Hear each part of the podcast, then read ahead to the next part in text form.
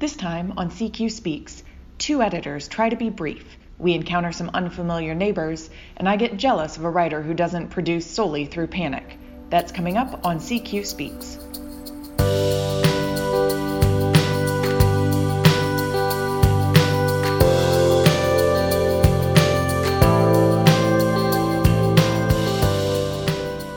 Dear listeners, and welcome to CQ Speaks, a podcast from the Carolina Quarterly. We've got two conversations coming to you today, both fiction related, from different sides of the editorial desk. Our fiction editors, Matt and Paul, talk about different approaches they have to different publishing media, including at thecarolinaquarterly.com. But first, I have a conversation with Jinny Koh, author of um, short story Close to Home, which was featured in CQ 67.2, our spring summer 2018 issue. So, without any further delay, let's get to that conversation. I am absolutely delighted to be joined today by Jinny Koh, author of Close to Home, which is a short fiction piece that we fe- featured in our 67.2 spring summer 2018 issue. Um, Jinny is the author of The Gods Will Hear Us Eventually, which has just recently come out from Ethos Books and was recently shortlisted for the 2017 Commonwealth Short Story Prize. Her stories and essays have appeared in Kyoto Journal, Best New Singaporean Short Stories Volume 2 from Epigram Books, uh, Columbia Journal, and uh, Litro among others, she graduated Phi Kappa Phi with a Master of Professional Writing from the University of Southern California, where she was the fiction editor for the Southern California Review. Um, and so we will talk about a lot of that. Um, but Jinny, I have been looking forward to this interview for quite a while and am very selfishly excited to be talking with you. Um, so thanks for making the time to speak with me today. Uh, thank you for having me. Oh, sorry, I just want to add something. Sure. So, um, this story was actually shortlisted for the Commonwealth Short Story Prize, like this close to home. Oh, fantastic. Not the novel. Yeah, so actually this is the one. Uh, well, congratulations. So okay. Great. Um, no, I'm so glad to hear this. I I love this story. Um, I've reread it a couple of times over the past couple of days, which has been a real treat for me personally. Um, so I'd like to get sort of straight into the story, and we continue a long three episode streak of offering tons of spoilers, so you don't need to feel like you have to leave anything out in your discussion of it. Um, oh, okay, great. yes, um, this is this is the way we operate. Um, so can you talk us through the piece? Where are we? Who are we with? What happens? So what, what we have is that we follow an account of a 10 year old boy who has been sent to live with his neighbor when his mom had cancer. So, an unlikely friendship evolved between this little boy and his neighbor, who is an elderly lady. So, I think what we can see is an interesting friendship you know, between a very, very young child and a really old lady, yeah, which, which makes for interesting stories. yeah, no, that was a like a fascinating dynamic. I was so in on what this little boy Nikki was going to do with this little old lady next door. Um, because they they kind of get together and, and Nikki at least is is a little bit uncertain of how that is going to go, right? Yes, naturally and understandably so. yeah. Yeah, so it's interesting because at the start of the story, we also hear that you know he's not really familiar with her. It's not like mm-hmm. she is their family friend for years, and she's sort of almost like a stranger to him. And it's kind of unnerving for a ten-year-old to go to a, a strange setting and live there. You know, not just in the day, but you know, uh, for, for, for, for weeks, you know, on end. Um, yeah, so so that that's kind of like the, the premise to the story. And so, how did you come to this story? Where did this story come from for you? Yeah, so I was actually inspired by several things. You know, first was actually an account of my husband and how when he was a child, uh, for a period of time, he was sent to live with a nanny who lived just above his parents' flat apartment. Oh, okay you know, yeah, so back then it was the 80s and his parents were dual income, so both of them were working. And it wasn't so uncommon, you know, at least in Singapore, for that to happen. You know, I think which explains why I dated the story back a little bit um, mm-hmm. in at, in 1998.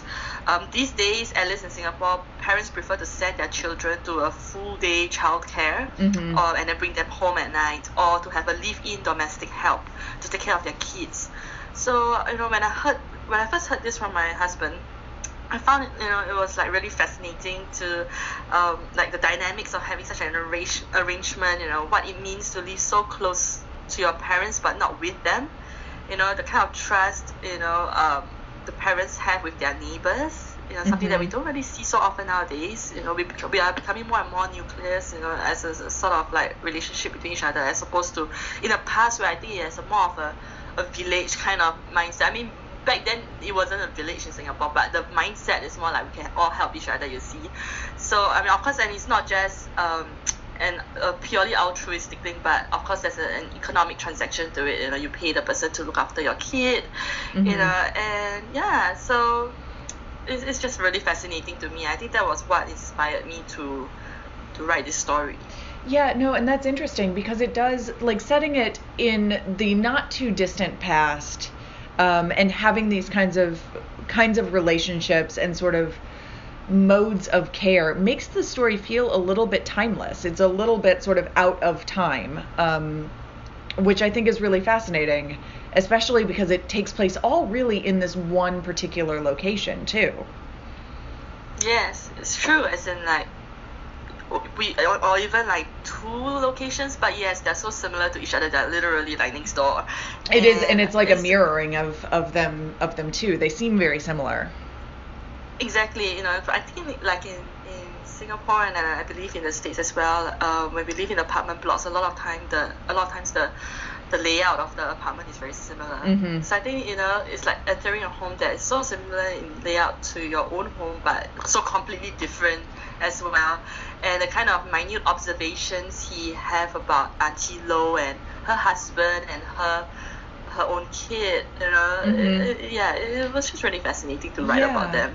No, I think they they're so compelling and the, the like you said the minute differences between those two living spaces are so interesting too because you spend a lot of time sort of talking about what's in well at least what's in Auntie Lo Auntie Lo's apartment um, because we spend so much time there that you really get a sense of place of what it's like to live in this particular space.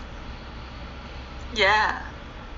Yeah. So, in terms of like you as a writer, um, what what is your process like? Are you someone who is constantly working on stories, a sort of put it all down in in one chunk person? Um, do you revise each sentence until it's perfect? Do you procrastinate and sort of panic write? What does that look like on a day to day basis for you? When I write my short stories, I, especially for short story form, I think um, I generally have a first draft first, and I try not to be too bothered.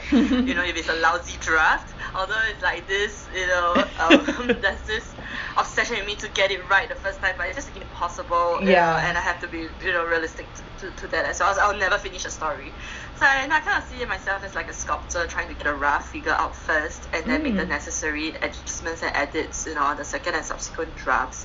And then I think only later on I will obsess it on a sentence level and try to get it right. And I think um, it's, currently it kind of works for me because once I get this the plot down pat, I can kind of beautify sentence, and I think that's how we get you know the description of like the sewing machine and the description of Auntie Lo's you know illness and the mom's illness and their their physical breakdown. Those came in through. Um, I, I mean, I required more time to, to, to kind of develop those sentences, but the, the story came out first. Yeah. Yeah, and that's and I want to talk more about those descriptions and those details too because I really do think that they're so so evocative. Uh, but before we do that, could you read us a little bit from your story close to home? Yeah, sure. I think I will start from the beginning because I, I just really like the way the story Oh. started. And I'll probably just um, do about one and a half pages. Okay, so close to home. The year my mother was diagnosed with ovarian cancer, my father sent me to live with my neighbor Auntie Lo. He said he couldn't drive his ferry my mother to the hospital, and take care of me. It was only temporary until my, fa- my mother finished her round of chemotherapy, until things settled down.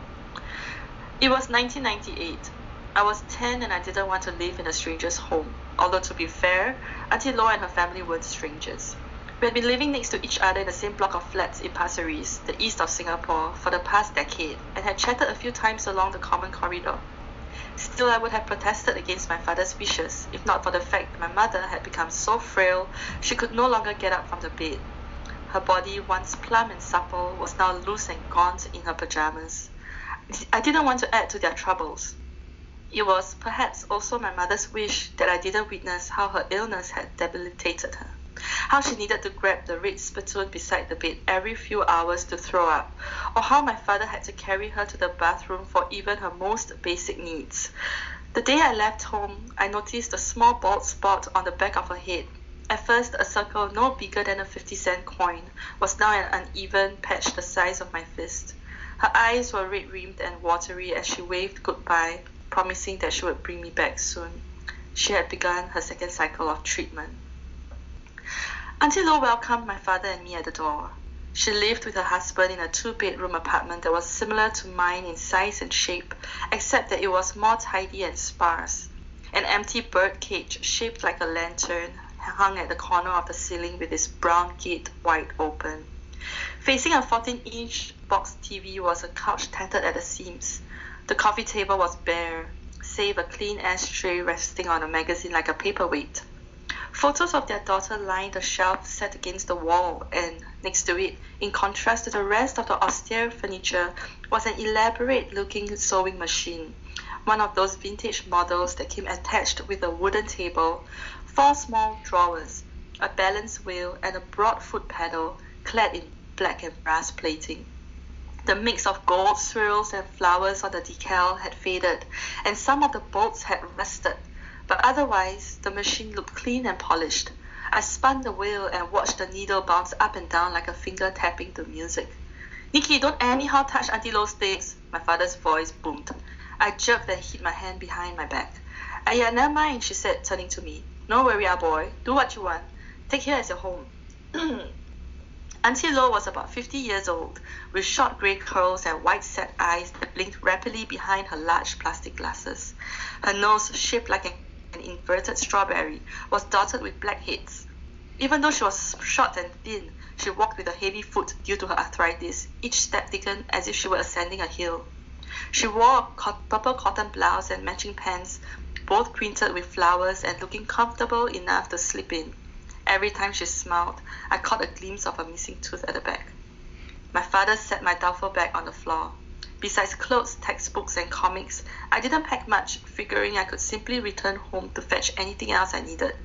This was my first time living away from my parents, and I waited to see if my father had any last words for me.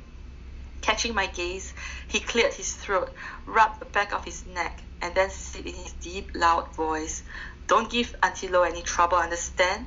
Then he left. There. God, that's so wonderful. I mean, I think um, I have my own, and we'll we'll talk about them. I have my own sort of obsessions about this story, but reading you, or I'm sorry, listening to you read it, you really get a sense of like what a strange experience it is for this child to be sort of given up temporarily into the care of this relative stranger and what it means to be going into her house knowing that he's going to live there for a kind of undisclosed period of time well who knows what is happening to his mother with this illness so i think um, that that that kind of transition is is so evocative i have you been in a situation where you have kind of observed that type of um, that type of illness up close? Um, cancer, no, uh, I didn't. But I lived with my paternal grandmother for a large part of my childhood, and she sort of steadily grew sicker and older, mm-hmm. you know. And I've also seen her um, suffering a stroke once in our own home. Oh so. Gosh I think the whole idea of um, an elderly, or in this case for the boys, his mom, um, you know, suffering from an illness and the body degenerating can be to me a very frightening affair. And I think that in that sense, it was his parents' way of protecting him to not want him to witness it.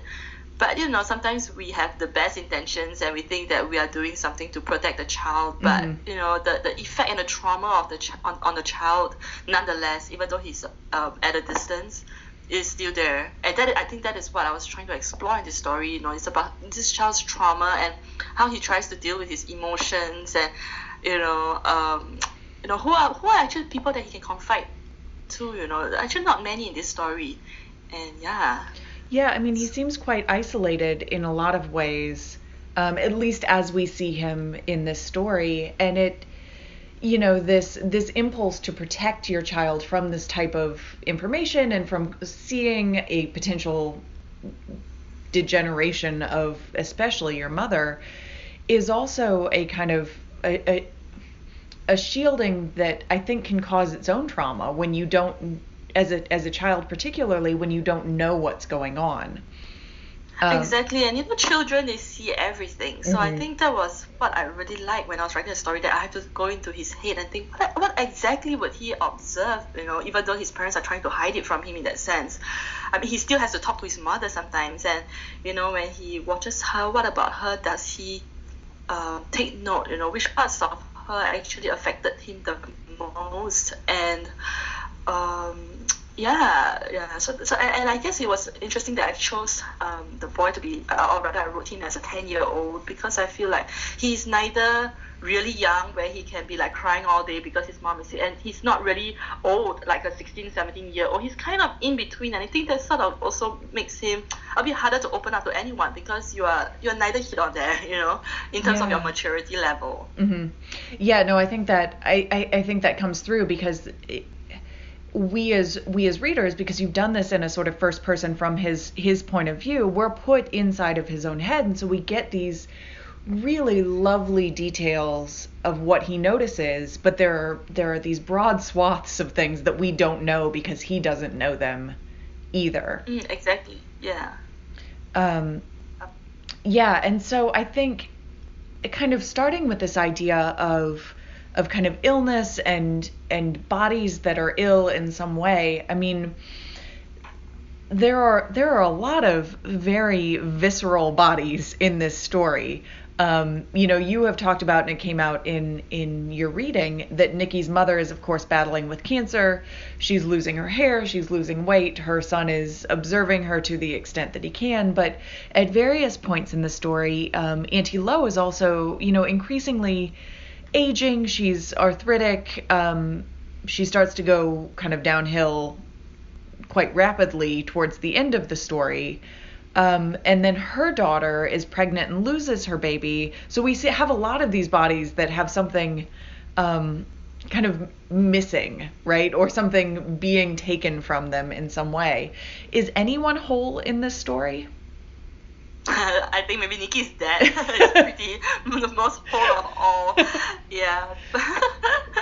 but you know, I feel like unlike um you know, unlike objects, like I feel like our bodies feel so much more vulnerable and transient, you know. And you're right, you know, in the sense that this story can see many different bodies going into disrepair. I think I like to write stories that meditate on, this vulnerability and transient quality that I just spoke about, you know. And it's like mirrors life in general, I think.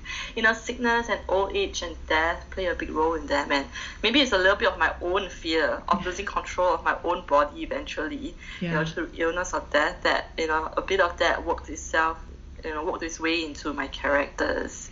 Yeah. yeah, no, and that's interesting. And it is the extent to which different characters are sort of taking care of each other at different times is interesting as well. I mean, we see you mentioned Nikki's father as maybe the only, certainly physically whole character um, in the story, and he is of course taking care of, of Nikki's mom to to the extent that taking care of Nikki as well is is too difficult in that moment. Um, but then of course we have Auntie Lo very explicitly taking care of of Nikki in that absence. Um, and Auntie Lo then also sort of taking care of her daughter, but at the same time, Nikki is taking care of Auntie Lo, especially increasingly through the story, right? Yes, exactly. And you know, I think I think the story also talks a little bit about boundaries. You know, how sometimes you know we we give ourselves as much as we allow ourselves to. And you're right, totally right. You know, the father saw or rather, like you said, this story was the point of view of the boy, and from his point of view, he saw that his father, father said he it feels like almost like he's a burden to the family at a point in time where the family is going through a crisis, and he needs to step away. You know, it may it may mm-hmm. feel like it's something really unfair to ask of a child, but you know, it's almost like in this story, everyone is doing the best that they could. The father is doing the best he could. The mom is doing the best he could. Auntie Lo, even though it's an economic transaction, she's actually providing Nikki more than more support emotionally and physically than um, than what is expected of her almost you know how when the dad you know even at a, the smallest gesture when the father bought the wrong size clothes for Nikki and she just rectified that immediately, you know, with the skills that she had as a, as a seamstress. that know. was one of the sweetest scenes to me is that she took these clothes and said, no, it's going to be, we're going to make it fine. It will be okay. yeah exactly. So i think you know it's a bit of like how boundaries are drawn but also boundaries can be really gray and and and, and they can be they can extend and distend you know at certain points. And you know towards the end you see her shutting down. You know she could no longer care for nikki the same way because she herself is going through a crisis. And mm-hmm. you know it's i think that and then that that is when his father came in to take him back almost. And so i think you know boundaries and taking care of people that is really is is, is really in a sense flexible you know and and that is why I, think like there is no um, real antagonist in the story in that sense because everyone to me is is just doing the best they can in the situation they have and sometimes they can give more and sometimes they cannot give any more yeah and you see that kind of flexibility where people both have the need to be taken care of but they also in different places need to take care of someone else. Like that is what they need at that moment is to be responsible for someone, um, to give them something else to focus on, really. Yeah, exactly, exactly. Even the mom, you know, in, in her, her weak state and in her limitations, she still tries to talk to Nikki and tries mm-hmm. to connect with him and you know even in the daily conversations that are and you, you can see her struggling to even stay awake when she's conversing with him, but it's her little way of trying to set some kind of normality in his life, you know, and, and being a mom. So to me, I mean, personally, I felt like his interactions with his mom touched me the most mm-hmm. because I feel like, again, you know, these people are trying so hard. You know, Nikki is trying so hard as well to make um make his mom happy in that sense, you know, to, to, to establish a sense of normalcy, you know, in a, in a very, really difficult time. Yeah. Yeah, I think I mean I think you absolutely absolutely get the sense of all of these people just trying to do the day by day and and as you say doing the best doing the best they can um, in this situation. I want to switch gears a little bit because full disclosure, one of the reasons that I was so tickled to be able to talk with you about this story is that um, it came up in the section that you read. There's a really beautiful and lovely description of the sewing machine in Auntie Lo's apartment. Um, and she does a lot of kind of seamstress work, um, tailoring, things like the alterations, things like that. And a lot of my dissertation work is specifically engaged with sewing and textile work when we see it crop up in literature. Um, and so this story has a fair amount of it, both by machine and by hand. Um, do you have a personal connection with sewing? Well, I actually did a bit of like sewing and embroidery work when I was really young, like sort of just a hobby, mm-hmm. nothing serious at all. And when I was a student, you know, as part of our compulsory home economics thing, I, I actually had to, you know, like learn to sew a little bit. Yeah. Yeah. But, yeah. but on a personal uh, sense, um, I actually see sewing uh, in the in Auntie Lo's way like a professional uh, sort of job, mm-hmm. a kind of like a dying trade in Singapore. Like you really don't really see young people doing it anymore. And my own personal experience is that when I was a kid, um, my my maternal grandmother actually had a sewing machine at her own home, and I think part of this whole inspiration of describing the sewing machine that is is from my own memories of going to her house and seeing this object in the middle of the room, like what is this? You know, I was really young, like you mm-hmm. know, and, and it was really old, but it was sort of like vintage, you know. And uh, I still remember there was one time where I had to do this assignment in school and, and I had to make like a letter holder or something, and I had to get her to help me. I was like, I don't know how to make the pocket, you know, and she mm-hmm. did. But in that sense, um, the story is, a, or at least the parts about the sewing machine Auntie Lo is a bit of a homage to her because, in a sense, it was my first uh, experience, you know, of, a, of an elderly sewing and kind of having a, a craft, you know, with, with, it, yeah. And I think this this explains why um the story Auntie Lo was sort of lamenting, right? Like nowadays nobody really wants to have a, a like uh, wants her to tailor the clothes. Even if they do, I think like now in the in the in our year like 2018, like when people look for tailors. It's a little bit of a more sophisticated affair, I think. Not so much like you go to someone's house and get this old lady to make your measurements and make clothes for you. Not not really so much that way anymore. So in a sense, it's almost like you know Auntie Lo is old and she's sort of expiring, and her trade is expiring, and her skills and craft, everything is kind of like, you know, she's sort of like well. The, the sewing machine, the craft is is, a, is almost like a metaphor of her and her life as well you know her her usefulness you know is coming to an end. Yeah. Yeah no i mean that makes sense. I, you have um, a line in the story kind of about essentially fast fashion taking over what would have been a very robust trade in what she in what she does in this tailoring and alteration um, and maybe mending potentially kind of kind of trade. Um, and it does seem that she you have written her of a piece with that with that craft as you say. And so their fortunes kind of wax and wane with each other um, as this story goes on. But of course there is there is at least a moment where she is supremely useful as we said when when she takes the ill-fitting clothes that Nikki's father buys him um, to actually make them appropriate for the size that he is now. Um, and so she has this kind of last yeah. last gasp in the story um, in that craft, right? yes, yes, exactly. And it's, it's interesting because as we see her craft kind of expiring in the in, in the modern world, we see the value in it as well as she mends Nikki's clothes. You know, when she makes the baby pillow as a show of affection and expression of love for the unborn child, you know, and it's like how she still can be useful, you know, in her own way, although well, she did not get a happy ending at the end.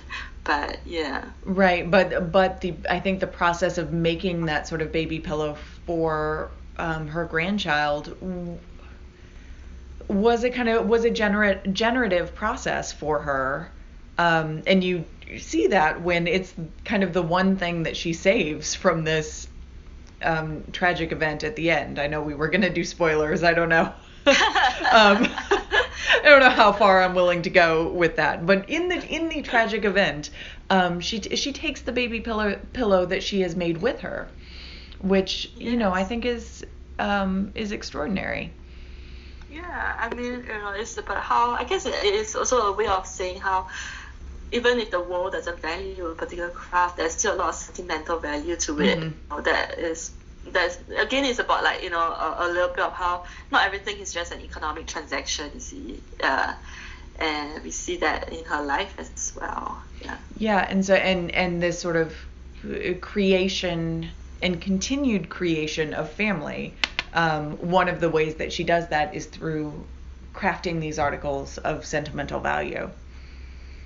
Yeah, exactly.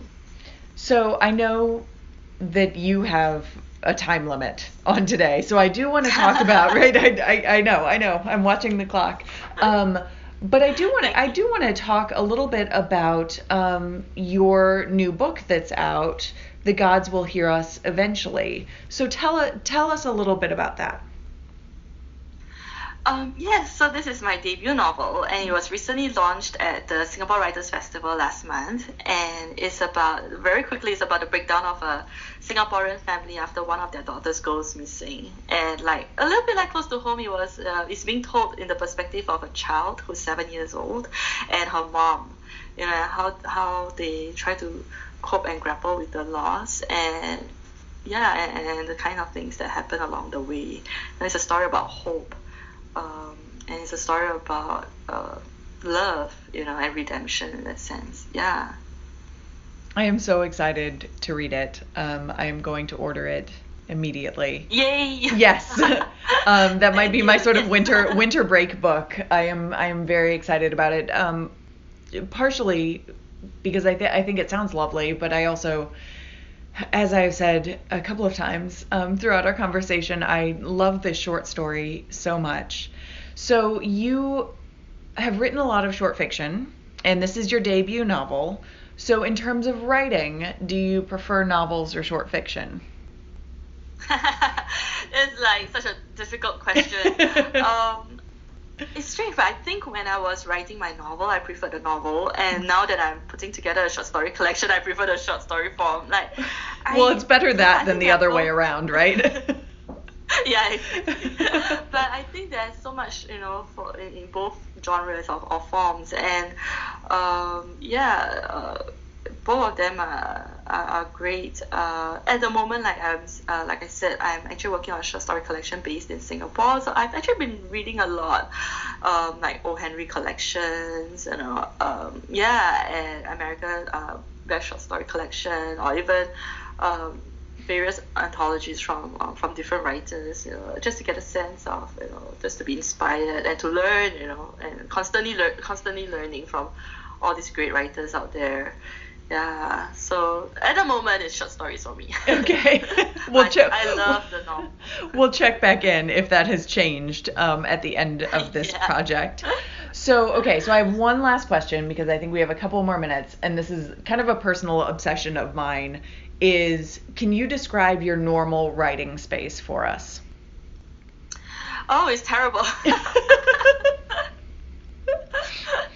so you know, full disclosure, you know, I have two kids. One of them is four years old, and one of them is one and a half years old. And my house is a complete mayhem. and you know, in Singapore, a lot of us live in in small houses with little rooms. So I don't actually really have like a, a room of my own to write. You know, like how I know, did Virginia Woolf who said like you know, every, every woman should have a room of one's, or like I'm like that's such a luxury. I, I don't have that. I actually write I write anywhere, everywhere. I write on my sofa. I write on a, a little space I can find in the study. I, I, I, yeah. Sometimes I write on my phone when I'm nursing my kid. You know, like as anywhere, everywhere. Yeah. You are you are hardcore. That is how I yeah, think we all actually write, but would not tell other people that we write. you know, I, I still remember when I was working on um, like these short stories uh, that I have, including this one that appeared in the Carolina Quarterly. I often went to the cafe to do it. You know, back then I only had one one kid, and and so uh, my, my husband would help me babysit her. I said, I just need like one hour, just let me go to the Starbucks and then I'll just churn everything out, you know. And, and so yeah, it, it's like what they say, like necessity is the mother of all, I don't know, creativity or something, right? Mm-hmm. So it, it just had to work with what we have, you know. Yeah, maybe in the future, I hope I have like a little space where I can always sit down and do. But yeah, at, at the moment, my writing space is um, anywhere with a laptop. Yeah. well, I think we can all um, identify with that. Um, that sounds very real. Jinny, it has been such a pleasure to talk to you. Um, this evening for me, morning for you. Um, I know that you have to go, but I so appreciate, I so appreciate your time. Thank you so much for having me. This is really fun, like you know, dissecting the story and you know knowing which parts moved you or made you laugh. It is great. I mean, I mean, yeah, it's been a really fun and I really appreciate you getting me on this podcast. You know, I hope that this is not the end. I would love to hear your thoughts about my book once you finish reading it. You know. Maybe we can do it again in the new year. yeah, maybe. Yeah, so thank you so much. Yeah. And thank, thank, you for publishing the short story as well. Really, oh, it was a delight. Week. I had nothing to do with the choosing of it, but I was so pleased to see it when it happened. That's great to hear. Next up, fiction editors Matt and Paul deep dive about approaches to print versus online publishing. Hi, everybody. I'm Paul Blom, And I am Matt Duncan. and we are the two fiction editors for the Carolina Quarterly Lit magazine. We are sitting here today in the CQ office um, having a conversation about the different types of uh, media in which we here at the CQ publish our fiction. So I, I think it's important to begin just by enumerating uh, the ways that we publish fiction here. Um, first, we have our flash fiction, uh, which has us looking for shorter stories, um, stories that can be kind of quick hits, satisfying literary encounters. Um, we have our online fiction. Uh, we take one story a month and we publish it on our website. And then, of course, we have our print issue, uh, which comes out quarterly. So we thought it would be useful just to sit back and think about our different approaches um, for looking at these different pieces. Um, our our flash fiction, maybe we should start there since it's kind of new. Um, we've, in general, in the past, I think we've rarely published flash fiction, um, and we've recently started kind of incorporating it into the website. Um, Matt, what are your thoughts regarding like your approach to looking for flash fiction? We've incorporated it on the website and also done readings on the podcast. What do you think of, or how do you approach that? So I would say that for any online publication, you live and die on how much you can update your content. Uh, and we have, of course, a lot of content coming out uh, of the fiction arm of CQ. We have our story every month, and then we uh, have uh, four or five stories we contribute every issue. But the flash fiction gives us an opportunity to refresh our content uh, in a more regular interval, and it also gives us an opportunity to take full advantage of web media as a publishing outlet. Um, when I look for flash fiction, I keep that in mind. I keep in mind that we want our readers to have a wealth of content uh, at any given moment, um, you know, something to hold them over between issues, between monthly publications. Um, and so I, I look for those stories that are they're pithy, they're punchy, um, they're consumable in that environment. Yeah, I would definitely agree. Um, and and my approach too to kind of flash fiction is in those especially I'm looking for or at least open to stuff that really surprises me, material that really takes advantage of the short um, the short form uh, itself and and knocks me off guard or is willing to to be a little risky, I guess. Just in general, I would speak to the benefit of surprise. Yeah. Uh, I really love to read something that I don't expect. Uh, in particular, I love to get something from a perspective I hadn't considered. And flash fiction, uh, I think, is a great medium for that because you're looking at uh, a short amount of space, textually speaking, um, but in that space, you can really deliver a, a compact world. Um, and people sincerely surprise you in terms of what they're able to do with it. Yeah, yeah, and it's it's where the economy of words really comes through too. Where you know you someone can't waste. I can't write flash fiction. I am not brief. Uh, that's my problem with writing and probably with talking is uh, I say way too much. And um, yeah, so every word has to count and in, in a way serve multiple purposes. So yeah, Many of us that work in and around literature have a big word habit. I certainly do. Uh, in in both my teaching and in print, uh, I am trying to be a little bit more brief. Um, and I think uh, I, I definitely admire and respect the authors of our flash our flash fiction uh, because they've been able to turn that into an advantage. Whereas for me, it feels like a limitation, something I'm training myself to do. right. Well, kudos to that. We will both uh, attempt that goal of uh, achieving better brevity. Uh, tw- 20, 2019, you heard it here first. Our, our resolution. there you go. Um, Don't don't bloviate. So I guess we could shift to, and you kind of already, we kind of already talked about in a way, just the online fiction in general. Um, again, we tend to, we tend to post one news story every month, um, and then sometimes, like you said, we'll supplement that, slide in a, flash fiction piece as well. Um, but we'll tend to post a, a longer piece every month.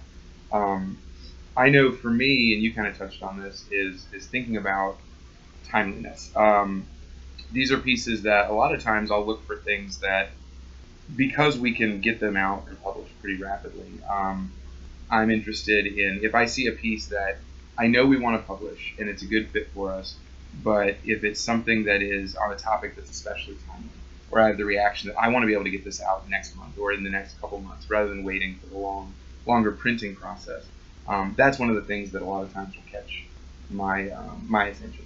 What about? Absolutely. Uh, as an editor and as a reader, online fiction, I'm looking to fall in love, uh, and I'm looking to fall in love quick.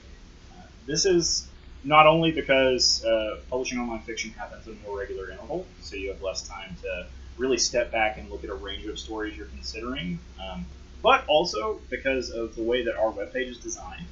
Uh, our our monthly fiction, online publication fiction, uh, provides a, a blurb, a selection um, to draw readers in. It's, there's an advertisement. Uh, and I look for stories for online publication that have that soundbite, for lack of a better way of putting it. They have that moment where you're just sucked in, like you want to click, you want to read more. Uh, and, and I think that that's, uh, that's something that's unique to, to the flash fiction, um, to the online fiction from the print issue, and their strengths to both approaches. Uh, but you really are trying to work with the design of web media. Um, and that presents its own profile for stories. Uh, and I would say, too, for people that are hoping to get published, don't think the only way to get something past us is, oh, I, you know, I got to get these these people to fall in love with my story. You know, they're not going to invest any time in it. Not true at all. Um, we're always carefully considering and reconsidering stories. I can't tell you how many times you know I've taken something that I didn't like and rehabbed it. You know, just you know, give it another chance. Um, but the online fiction, uh, I think, really does have to appeal to that basic sense of curiosity. You have to want to know more right away. So those are the kinds of stories that tend to find their way to publication, at least for mine. Yeah, no, that's a really good point. Yeah, like thinking about the construction of the website, um, even just the nature of of our online readership, like being aware of the fact that the readers who are viewing this are on a tablet or laptop or phone, and it's just like any other website where you've got to engage them quickly, um, and you've got to keep them reading because there are a million other notifications and links and possible things they could be reading on their bus ride or however they're consuming this. Literature is a rough market. Yeah. we, we have lots of competition, but I also think that uh, short fiction has maintained its appeal uh, as as genre.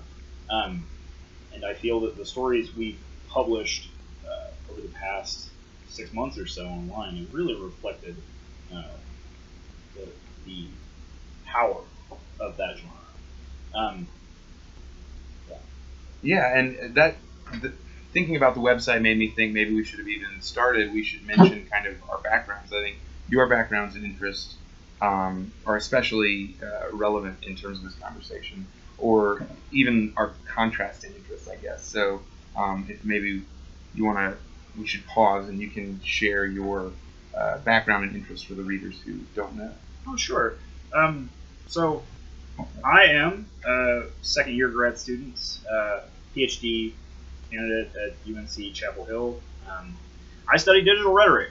Uh, which means that I am interested in how digital communication technology uh, shapes arguments and forms uh, a culture of meaning.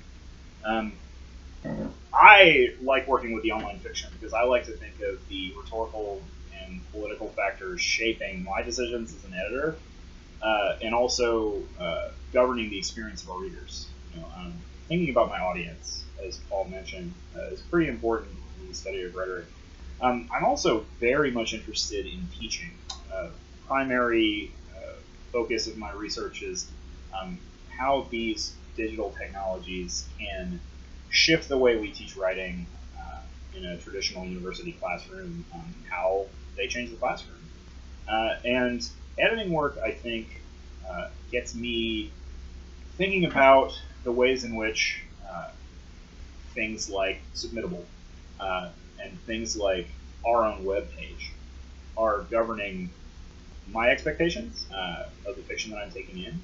Um, and they also have me thinking about uh, how being an editor is so much different uh, from being an instructor grading papers, you know, and trying to prepare something for publication as opposed to revise it for a pedagogical situation. Um, and so, yeah, I uh, I'm very interested in how the media impacts the message. a la McLuhan. So Yeah, no, it's and and real quick to clarify, Submittable is our, I guess, portal for people to submit their pieces to us. Is that a, there's probably a better way to say that, but I thought that was very succinct. Alright. yeah.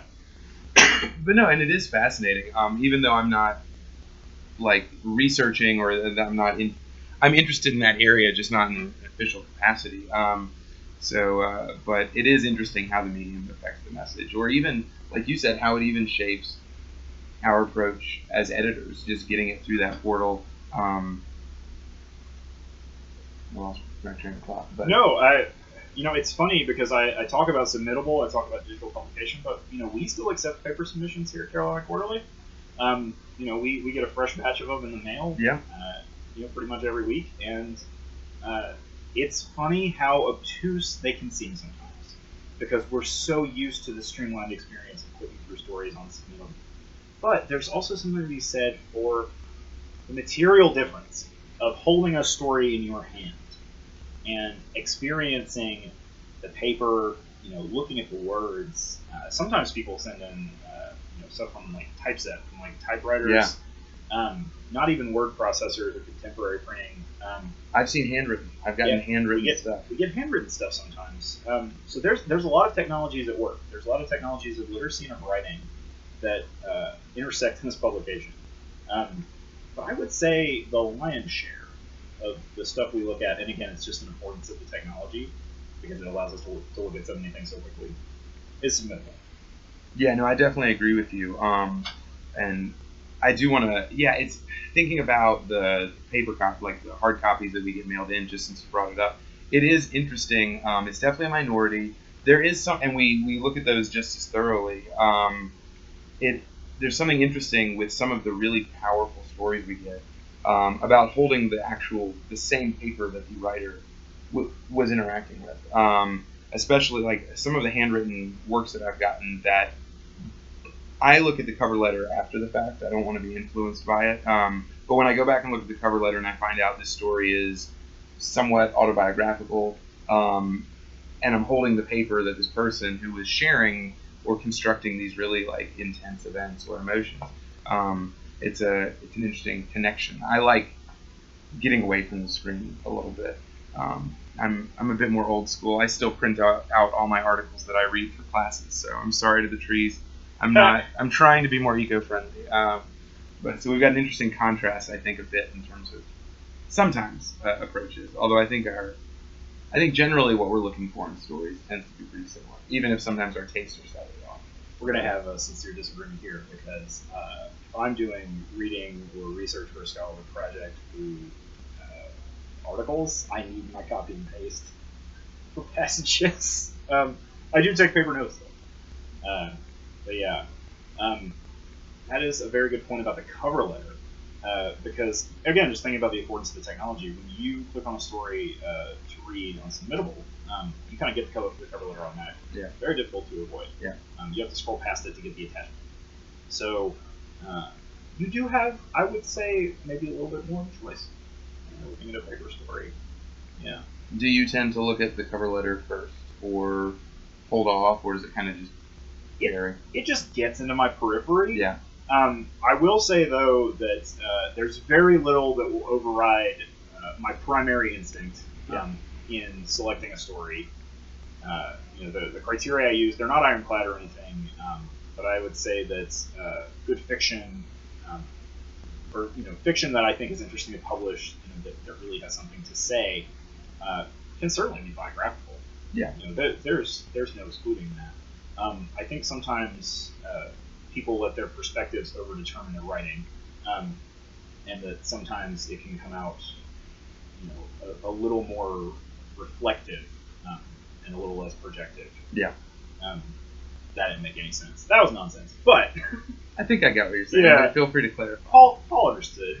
um, and you know, we're the only people listening to this. no, no. Um, I guess what I mean to say is uh, when when you compose fiction, you really want to uh, hand something out that people can't get otherwise. Uh, Yeah. When you write reflectively, um, you know, you're really writing for yourself, Yeah. which you know, nothing wrong with that. Uh, but I feel like you have to consider your audience, um, and those stories that you know that have that autobiographical element, um, but also uh, manage to bring that stuff out into the world are particularly impressive. Yeah, I'd agree. Go reflection's great. It's useful. It's powerful. But if to turn that into good fiction, go a step beyond. Um, reflection can even be useful in terms of then moving on to, all right, what is the core of this narrative I want to share? Yeah. Um, so thinking about our online fiction, thinking about our our print issues, we are a quarterly journal. Although technically, we need to be fully honest and transparent, so we right now we really have two issues a year. We've got our uh, what is it, spring summer issue, and then our, our fall winter issue. Um, and in each in each print issue, we'll usually print. I'd say the the, the ideal is what five stories in a print issue. Yeah, um, that that makes sense to me. Uh, since you know we're quarterly air quotes, um, we're in a practical sense putting out two issues a year. That's about a piece a month um, if you average it out. Uh, and so, I think uh, in working with the print issue, um, there's really just a, a luxury of time uh, and uh, an embarrassment of riches in terms of what we can publish. Yeah. Um, because we're just getting dozens of stories a week, you know, at, at a clip. And uh, I would say, at, you know, in a typical reading session, if I get through 30 stories, you know, probably five of them look publishable to me. And so when we're considering stories for the print issue, you know, we get to we get to do this. We get to you know tick off those five stories and you know maybe just put them all in a pile and just go through the pile like what's the best of the best. And um, we can even you know we can hold off stories for online or we can consider them for flash fiction. We have so many options. Um, I feel like the print issue then acts as this like super category from which the other categories can can emanate because when I'm reading, I'm often thinking about reading to the print Yeah. issue. Uh, you know, what, what do I want to swirl away? You know, what, Right. You know, what what special story do I think really would look good in each? issue? Um, I think a lot of that has to do with again the, the, the sort of uh, affordances, the artifact of the of the print, you know, the book, right? You know, I'm, I'm thinking about enshrining fiction uh, in an issue, and so you know, I really want to, you know, I want to be careful, um, you know, but I also uh, I want to take my time. Yeah. I mean, it is thinking about the the relationship between the website fiction and the print fiction. I mean, even enshrining it, uh, I'm pretty sure that a copy of our issue gets sent to one of the libraries or the archives here. Um, we have we're here in the CQ office. We have you know all of the past issues that are saved. Um, uh, yeah, there's something. Um, I don't know. I'm, I'm thinking even of studies I've read that um, in supposedly readers are more likely to be empathetic with characters if they are physically interacting with the text versus reading it online, um, or taking and, and more likely to remember or engage material if they're physically interacting with it. Um, and then you know then there's the money thing too. I mean, we got to get there. Um, you know, our our online issue is basically free for us to create the online the website. Um, so the only investment in us publishing an online story is our time and effort, um, and we can get it published relatively quickly, and it exists in this infinite digital space. And um, other than that, the only other consideration is just maintaining standards, giving readers something new and exciting, um, support to a, a, a writer, um, and also, as I think we we've had conversations about, also um, diversity of content, perspectives, um, and and of the writers themselves. Whereas with the print issue, yeah, it's um, it's all paid subscriptions. Um, you can subscribe on our website. Um, Yeah, quick quick plug for our subscribers. You're Yeah. amazing. Thank you. yeah, indeed, good call. Yes, Yeah. we love you. Um, but it's a considerable investment in terms of the time it takes to do the layout, formatting, the printing, um, even just the mailing, um, and it's an investment on the part of our subscribers. So I think there's an interesting there's an interesting relationship there in terms of investment versus audience. Um, I've been thinking about. I know we were talking about it a bit earlier. Well, all right. Before I before I shift over to you, one thing I was thinking when you talk, um, if we publish basically one story a month online, that's 12 stories in a year, and we publish about five stories per issue. That's 10 stories per year. So roughly, we're going to publish about 22 stories in a year, and yeah, we get a, probably a couple story submissions every day. So we're getting over what's that like 730 750 submissions in a year. So just so you know for the people who are writing and submitting yeah out of about roughly 750 submissions 22 approximately will get published. Um, i don't know what that math is. Um, but we do have a wealth of, of, riches. And so we do really get to choose not just the best of the best um, because there's tons that i think we love that we just don't have room for. Um, but also it's about merit or standards of writing and surprise and also just fit i think for us. I've read some pieces that i really liked or found interesting but i thought this either isn't the right time to publish this or we are not the right venue to publish this. Yeah that, that's really important to mention um, because you know not taking a story means not taking it for cq it's not a pronouncement we, we do not operate by decree yeah um, and, and i think that if you get a rejection from us, uh, and you really believe in your story, um, you know, you, you, should keep pushing.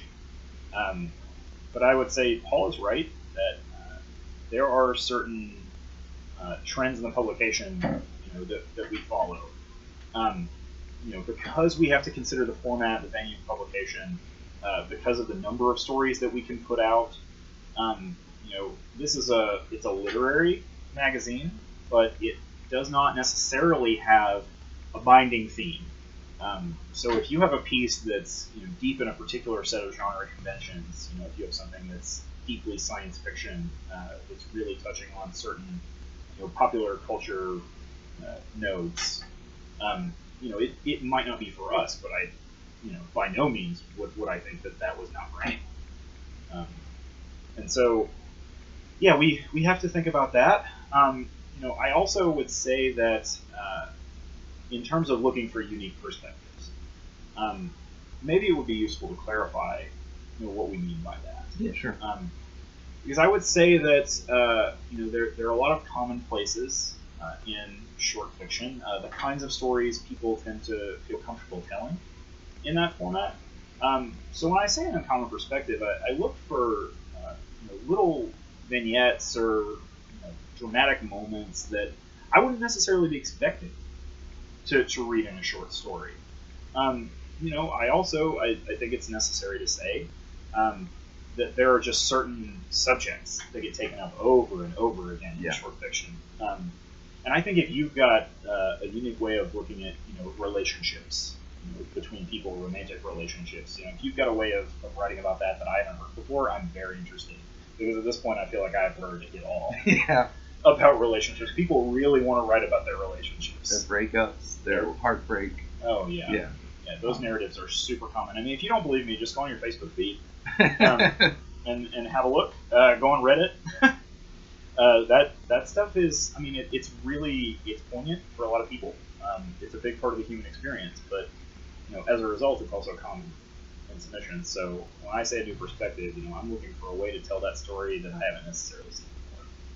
Yeah, I definitely agree. Again, like you said, I'm glad you emphasized that. We are a literary magazine. So, yeah, those stories can be important and emotional on an individual level or even a communal level within your social group, but it might not yet be the best literary piece. Um, um, yeah, so common things we'll get uh, relationship stories. Um, writers love writing about writers, and um, that's not surprising anymore um, or all that interesting. It can be. Again, with all of these, you may have a unique, writers may have a unique way of approaching it.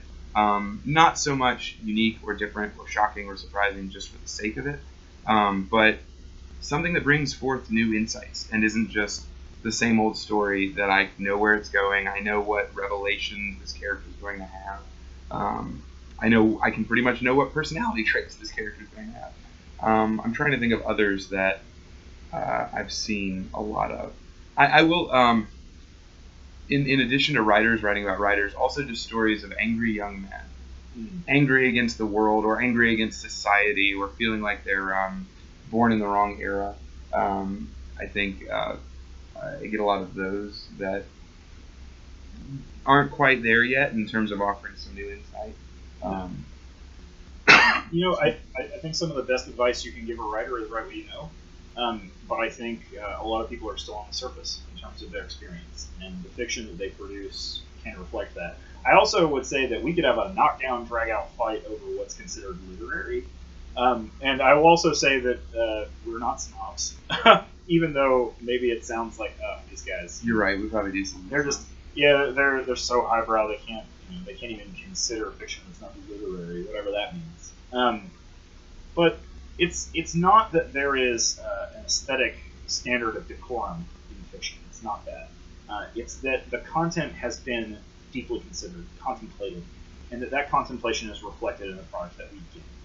Um, and you know, it's important to mention, Paul and I, we're a couple of white guys. Yep. Um, and we're in a very yeah, we're in a very privileged position. You know, uh, in this university, we have privileged access to knowledge. We have uh, privileged access to technologies of literacy. Um, and so, when I look for fiction, I am applying my own advice about what it means to offer a new perspective in choosing stories. I'm looking to step out of myself. I'm looking to deeply contemplate and consider the experience of selecting fiction for the publication. And when I pick a story, it's because it's something that I understand, but at the same time I don't. Uh, it's something that, that is outside of me, uh, and and that's what I mean by a new perspective. I'm really glad you said that, and I think you, you that was very well put, and I would agree wholeheartedly with all that. Yeah. Um, so I guess we could shift uh, Yeah. into thinking about. We started thinking about, or I started mentioning the print issue, and then kind of I, I got us off track, but Oh, um, it's a that's what happens when a couple of dudes just start talking about stories. Um, so, yeah. Um, so, in thinking about either being invested in print versus web, or just in terms of, I guess, scenarios, there's always interesting things that happen with with some of these stories. Um, uh, and my mind is blanking right now, but I'm thinking, you know, yeah, what like what we've all got experiences where we're looking at a story and it's like we're blown away or laughing. Um, Yes. Either out of the content or out of how ridiculous something is, and sometimes it can even win us over. Um, Yeah. So uh, I, I've got one in mind, um, just right away. Uh, it was our uh, our online story for December. Uh, author's name is uh, Sharon Barrett. Um, Sharon was great to work with. Uh, shout out to her. And uh, her story is called The Room. And when I first picked up the story, uh, I was struggling a little bit through the first page, but I got down to the top of the second page, and you know, a lot of times uh, it's it's good to figure out whether or not for an online story the first page is really going to capture you and make you fall in love for those reasons we talked about earlier. Um, I got to the top of the, se- the second page, and I read the sentence, "quote The Virgin Mary never had to deal with leaking nipples," um, and I was like, I have to print this. right. I absolutely have to, whatever it takes. I have to, pu- I have to publish this. Um, and in the story, uh, by the way, check it out. Uh, you know, at the CQ website. Um, it's called The Cry Room. Sharon Barrett. It's a fantastic story, um, and it really takes you through a particular dimension of the politics of gender relations in the church, um, and uh, it's a fascinating perspective. Um, and it's also kind of funny in that way. Um, but I would say that, uh, yeah, that, that was a moment when, when I was just like, yeah, bolt of lightning. This is this is hitting publication Yeah. because it, it, was just it was it was love at first sight. Yeah, no, there's definitely those pieces. Either the title, you're just like, what in the world is this? I have to read this right now. You know, we're scrolling through the list of stories that we've been submitted. Um, or yeah, there's a line somewhere in there or a phrase that just kind of that just strikes you. Um, and a lot of times it's something really quirky. Not to say we only publish quirky stuff, but um, you know, again, thinking about the reality of our position, um, we are you know two editors working together with a small series, a, a small group of volunteer readers who will read and kind of give us um, uh, brief feedback or push help you know prioritize certain stories um, for us to then you know to bring to our attention. But yeah, with those with so many stories, it is um, something has to jump out at us to really grab our attention. I know. Um, I'm thinking of even the, the fiction contest uh, which was what in our fall winter issue. Um, I know we each kind of um, we're working on editing some of the stories. The um, looking back on it, well, I guess it's because the theme. The winter the winter story was about basically about Bigfoot. Um, there was a story about eating cheese to save the world. Uh, granted, I guess that was again the, the issue was themed thematized that way, but um, on the opposite side of that, I've had stories where pretty much from the first paragraph, I could tell you everything I needed to know about the character. Yep. I could tell that character was a trope, and not intentionally so. They weren't subverting anything. It was just kind of a stock character, and every new insight or revelation that character had, I could have told you it was coming. Um, and after you know 20 pages of basically something I, I could tell you from, from page one, um, those are always interesting experiences. And again, I try to encourage those writers, you know, to go back, um, reflect on the writing, and, and revise it, and really try to do something that I think will surprise themselves and surprise me. But Yeah, and, and that's a tough position to be in, right? Because we're like, you know, entertain us, right, you know. But when we say entertain us, really we mean entertain our readers, Exactly. because they they deserve it, um, and and we we have to put our best foot forward. Uh, you know, it's it's tough though. If everyone starts writing great stories, we'll never get to them all. right, Um, and I think it's really hard to know when you're in that position where your writing is, is, is on the surface. So, um, you know, to to get past that point, or you know, if, if you suspect you are writing on the surface, I think the first thing to do is just to continue to practice your.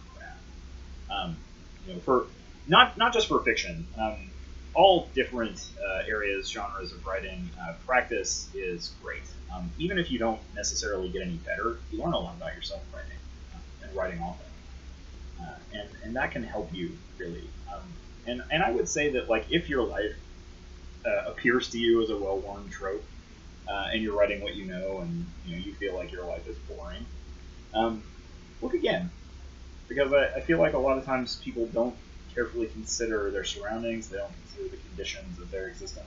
Maybe you know maybe for good reason. You don't want to unzip that sometimes, um, but it can be a good idea, you know, to take a second look you know, outside and inside. Um, and writing is uh, one of the best mirrors available. You know, it's, it's a way to pour things out and, and to see them in a way that you can't necessarily through contemplation. And it also it does take guts. I I do want to say, you know, uh, everyone who submits to us um, in fiction and in the other genres that our other editors are looking at, you know, kudos to you. It takes guts to to put something down on the page and send it out and, and to get it out there and, and look for feedback. Um, uh, and it's it. I get plenty of rejection letters myself for all sorts of stuff, and um, it's tough to get those. Um, and so hopefully, I try to take the approach of this is just a learning opportunity, and it's not right for this or for now. So I, yeah, I should I want to pause and just say you know, kudos to all of you out there that are submitting in any genre for us or other publications, and, and keep it up. Um, And, and a big thank you to, to everyone that's willing to contribute content to this publication. You know, whether, whether it gets published or not, your interest drives our mission, uh, and we appreciate you. Um, even if we can't always show it by accepting what you give us, uh, just the fact that you took that step, Paul's right. It does take guts. Uh, you know, we're, we're grad students. We live in a sea of rejection. Um, but that's you know that's part of it Yeah. uh, because even though we do, I think you know, both of us would say we've had our fair share of, of success. We've, we've gotten our fair share of yeses, um, but that's that's because we've gone back and you know we've we've done these things. We've contemplated through writing, you know, through study, uh, you know, the, the work that we're doing. And I, I think fiction is the same. I, I think that those moves that you're making to bring out a world, to bring out a perspective um, in a way that's unexpected, in a way that's fascinating, that just sucks you in. You know, that's that's the same kind of work. So, you know, if you submit, uh, thank you. Um, if you're someone we've published in the past and you're listening to this, thank you. Um, and if you're a subscriber to the magazine, double thank you. Um, and keep sending those stories and keep working on your writing. I think that is a, a great way to close it. Yeah, we, we literally exist to uh, to ha- we have the privilege to publish what you're submitting to us. We could not do what we do without what you do. Our mission is to bring together different voices, different perspectives, and be able to kind of share those with our readers. So yeah, thank you. It's a great job. All right, with that, I think uh, maybe it's time to sign off. Yep. Um, thanks, y'all, for listening to this rambling and incoherent account of, of editing at Carolina Quarterly. Um, I hope that uh, you are at least more confused than you were when you started listening. Um, but, but in all seriousness, thanks for sticking with us. Uh, once again, Matt Duncan, co-editor of Fiction, Carolina Quarterly. Paul Blom, co-editor of Fiction, Carolina Quarterly.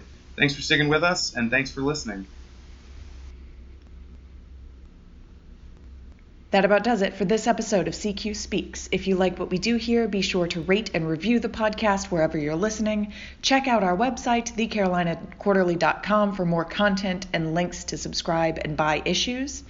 If you think you have fiction or nonfiction or poetry or art that you think we might like for some media or other, there's also a link to our submittable page. Be sure to follow us on Twitter at NC underscore quarterly and Facebook at facebook.com slash Carolina Quarterly. Okay, that's it for now. Read well, write well, and thanks for listening to CQ